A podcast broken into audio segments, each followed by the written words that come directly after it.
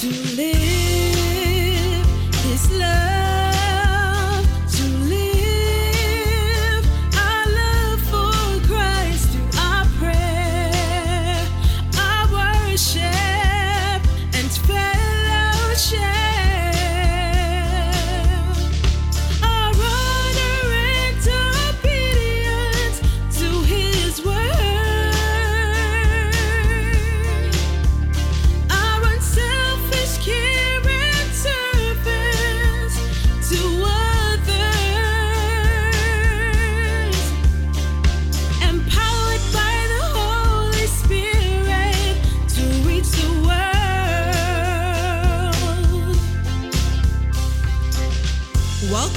Temple Time broadcast, the radio ministry of Evangelistic Temple and Assemblies of God Church, located on Collins Avenue and 4th Terrace. We're delighted that you've tuned in today, and it's our prayer that you would be abundantly blessed by today's ministry and song and the teaching of God's Word by Reverend Dr. Vaughn L. Cash. For prayer and counseling during or after this broadcast, you may call us on the Temple Time prayer line. The number is 322 8304. That's 322 8304. Our weekly services are Sunday morning worship at 8:30 and 11 a.m., Sunday school and adult education at 10 a.m., midweek ministries at 7:30 p.m. on Wednesdays, and Rebirth Youth and Revive Young Adults Ministries on Fridays at 7:30 p.m. Empowered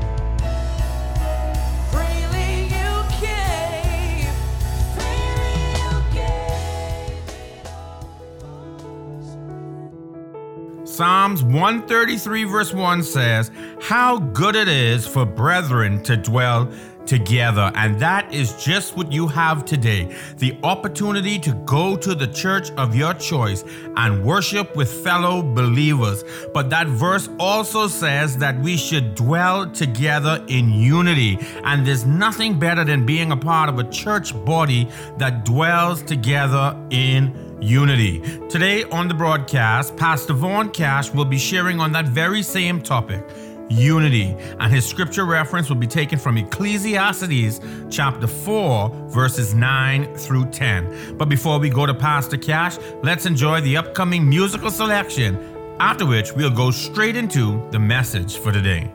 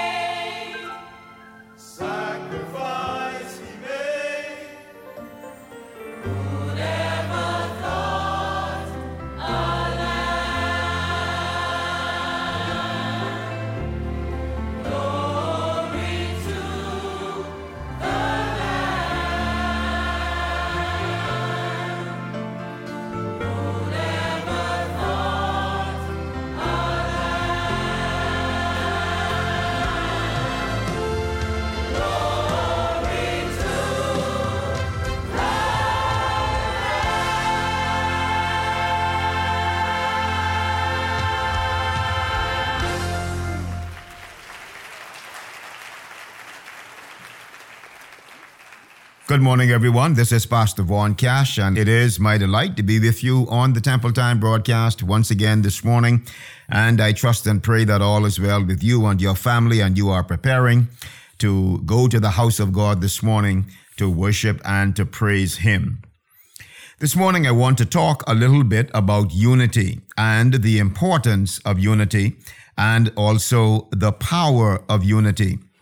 The Bible tells us very clearly in Ecclesiastes chapter 4, verses 9 and 10, that two are better than one, because they have a good reward for their labor.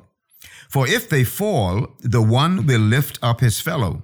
But woe to him who is alone when he falls, for he has none other or no one else to help him up. And so, this whole principle of unity and the principle of working together is a very powerful one.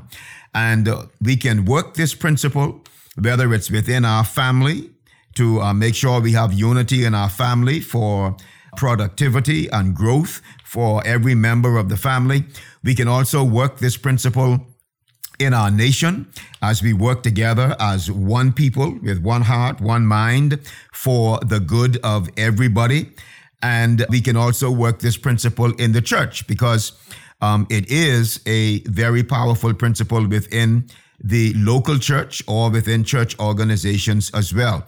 And the principle laid out in Ecclesiastes chapter 4 just simply says that we can accomplish more when we are working together, when we are working in oneness and we are working in unity. And so I want to begin this morning by reading from Genesis chapter 11, verse 1 through verse 9. Now the whole earth had one language and one speech. And it came to pass as they journeyed from the east that they found a plain in the land of Shinar, and they dwelt there. Then they said to one another, Come, let us make bricks and bake them thoroughly.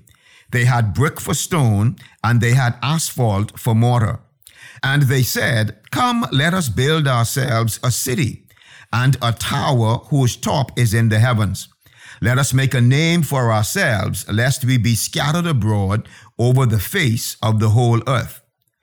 But the Lord came down to see the city and the tower which the sons of men had built. And the Lord said, Indeed, the people are one, and they all have one language. This is what they begin to do. Now, nothing that they propose to do will be withheld from them. Come, let us go down and there confuse their language, that they may not understand one another's speech. So the Lord scattered them abroad from there over the face of all the earth, and they ceased building the city. Therefore, its name is called Babel, because there the Lord confused the language of all the earth, and from there the Lord scattered them abroad over the face of the whole earth.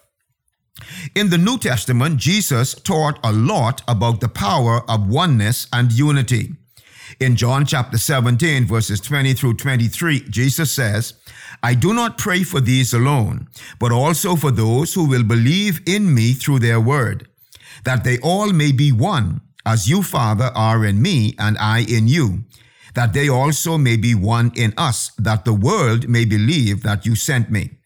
And the glory which you gave me, I have given them, that they may be one just as we are one.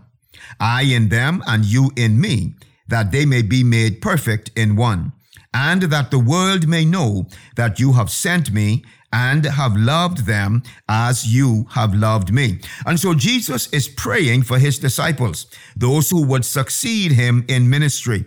And his prayer was for oneness and oneness on the same level that existed between Jesus and God the Father. And so he wanted his disciples to function as one after he would have ascended back to heaven. Now, this oneness involves living as one and also working as one. And Jesus said, when the world sees this, the power of our work will draw them to Jesus Christ. So, this oneness, Jesus is saying, will not only help you to be productive disciples, but it will also be a means by which the world will be drawn to me, Jesus said, when they see you working together as one in my name. And then the Apostle Paul, he reiterated this principle that was taught by Jesus. In Philippians chapter 1, verse 27, the Apostle says, Only let your conduct be worthy of the gospel of Christ so that whether I come and see you or am absent, I may hear of your affairs, that you stand fast in one spirit, with one mind, striving together for the faith of the gospel. And he also wrote in 1 Corinthians chapter 1 and verse 10, Now I plead with you, brethren, by the name of our Lord Jesus Christ, that you all speak the same thing, and that there be no divisions among you, but that you be perfectly joined together in the same mind and in the same judgment. So Jesus prayed that his disciples, those who would follow him, would live together and work together as one. And the apostle Paul encourage the church at Philippi and the church at Corinth to follow that same pattern and that same example of oneness and unity. And so let's go now to uh, the book of Genesis, chapter 11, and let's see what happens here as it relates to oneness and unity. First of all, what we see is the natural human power of oneness and unity.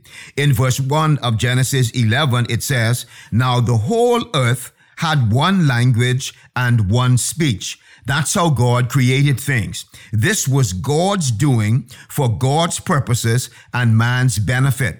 That the human race was of one language and of one speech. That's how things started out. And uh, the Bible goes on and tells us that it was this unity and oneness that resulted in some powerful things.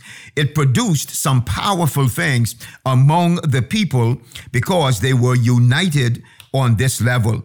They all had one language. And so the first thing that we see as a result of that was unobstructed communication. Unobstructed communication. In verse 3 and also in verse 7 of Genesis 11. The Bible says, Then they said to one another, Come, let us make bricks and bake them thoroughly. They had brick for stone, and they had asphalt for mortar. So the point there is the Bible says, then they said one to another. They were able to communicate with each other without hindrance or without obstacle because they all spoke the same language. And that is the power of speaking the same thing and being able to communicate clearly with each other. When these kinds of things happen, then when we put our efforts together, our ideas together, and we discuss things as we are able to understand each other, then we can certainly produce more. So they had unobstructed communication. The second thing we see in these verses is unhindered cooperation. Because they had one language and they all spoke the same thing, there was unhindered cooperation. There was nothing to prevent them from cooperating with each other because they clearly understood each other. And so in verse 4 and also in verse 8, it says, And they said, Come, let us build ourselves a city and a tower whose top is in the heavens. Let us make a name for ourselves, lest we be scattered abroad over the face of the whole earth. So the the cooperation was unhindered and there was nothing to block it. There was nothing to cause any difficulties as far as cooperating with each other is concerned. They said, let us. That phrase is used twice. Let us. And they cooperated with each other to achieve a singular goal. And that's the next one that we see uh, happened as a result of them being able to speak the same language. And that is unlimited production. Unlimited production. In verse 6 and verse 9, the Bible says, And the Lord said, Indeed, the people are one, and they all have one language, and this is what they begin to do. Now, nothing that they propose to do will be withheld from them. This was what God said. God said, because there is nothing that hinders these people from communicating with each other and from cooperating with each other, there is nothing that will stop them from producing what they desire. There is nothing, the Lord says, that they propose to do that will be withheld from them. And so, again, this is the power of oneness and unity. And right now, we are only focusing upon the oneness as far as their speech was concerned and their ability to communicate with each other. God testified and said, Nothing will be withheld from them because of their oneness and their unity. That, my friend, is a powerful and and truthful principle for the Church of Jesus Christ to understand. When we understand each other, when we are able to communicate with each other, and when we are prepared and willing to cooperate with each other, then our production efforts will be unlimited. There is so much more that we will be able to accomplish for God and able to accomplish for the kingdom of God if we were to function and to operate in this kind of oneness and this kind of unity. But you know, these people, having all of this kind of power available to them to produce something, they misused that power of oneness and unity. And so let's take a look then at the tragic mistake of that generation. And as I indicated, they used the power of their oneness and unity to glorify themselves. In other words, instead of using it to glorify God, they used it to glorify themselves. And that's just how human nature is. We, we often and uh, most of the time think about how this is going to benefit me as opposed to how it is going to glorify God. And this was a mistake on their part. And so in verse 4 of Genesis 11, the Bible says, And they said, Come, let us build ourselves a city and a tower whose top is in the heavens. Let us make a name for ourselves, lest we be scattered abroad over the face of the earth.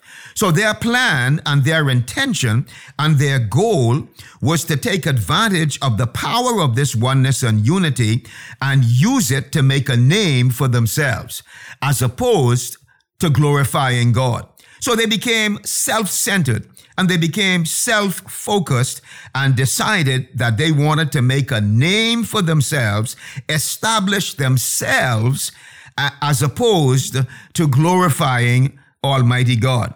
And because they decided to misuse and abuse this gift of God that enabled them to have such oneness, God had to step in and do something about it. God had to make sure that this abuse of this gift that he had given to them was not something that was going to so glorify mankind that it would have a negative effect on the things of God or even upon God himself. Because what they were actually planning to do was become gods in and of themselves and to exalt themselves to that position. Remember now, their desire was let us build this city and build this tower whose top is in the heavens. And the implication is that they wanted to put themselves on a level with God Himself. And of course, the Bible makes it very clear that God is not going to share His glory with any man in this regard and in this way that they were thinking. And so God had to step in and do something about it. Now, we are going to pause right there, and Lord willing, we will pick up next Sunday with this teaching. This is a very important teaching because it tells us about the power of oneness and unity that we can exercise for the good of our family, for the good of our churches, and for the good of our nation. But it also tells us what can be detrimental if we focus on ourselves as opposed to focusing on God being glorified as a result of our oneness and our unity. Our God and our Father, we give you thanks today for all that you have made available to us as Christian believers, as the Church of Jesus Christ that we can engage in in order produce to, to produce our best for you and for the advancement of the kingdom of God and the glorifying of your name. And so we ask now, Father, in the name of Jesus, that you would help us to stay focused, help us to remain in a mindset where our desire is to glorify you and not to become gods unto ourselves. We give you thanks and praise for your word today. In Jesus' name we pray. Amen and amen.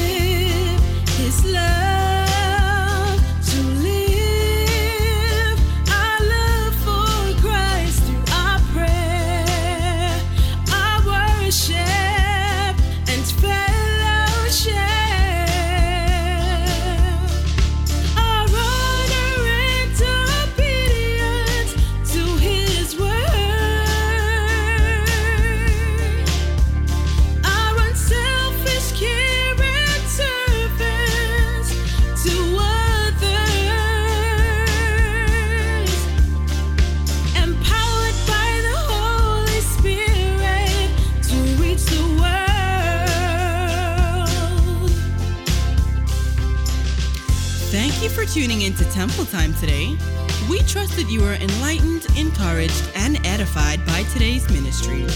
For prayer, counseling, or further information, you may call us at the church office at 322 8304. That's 322 8304.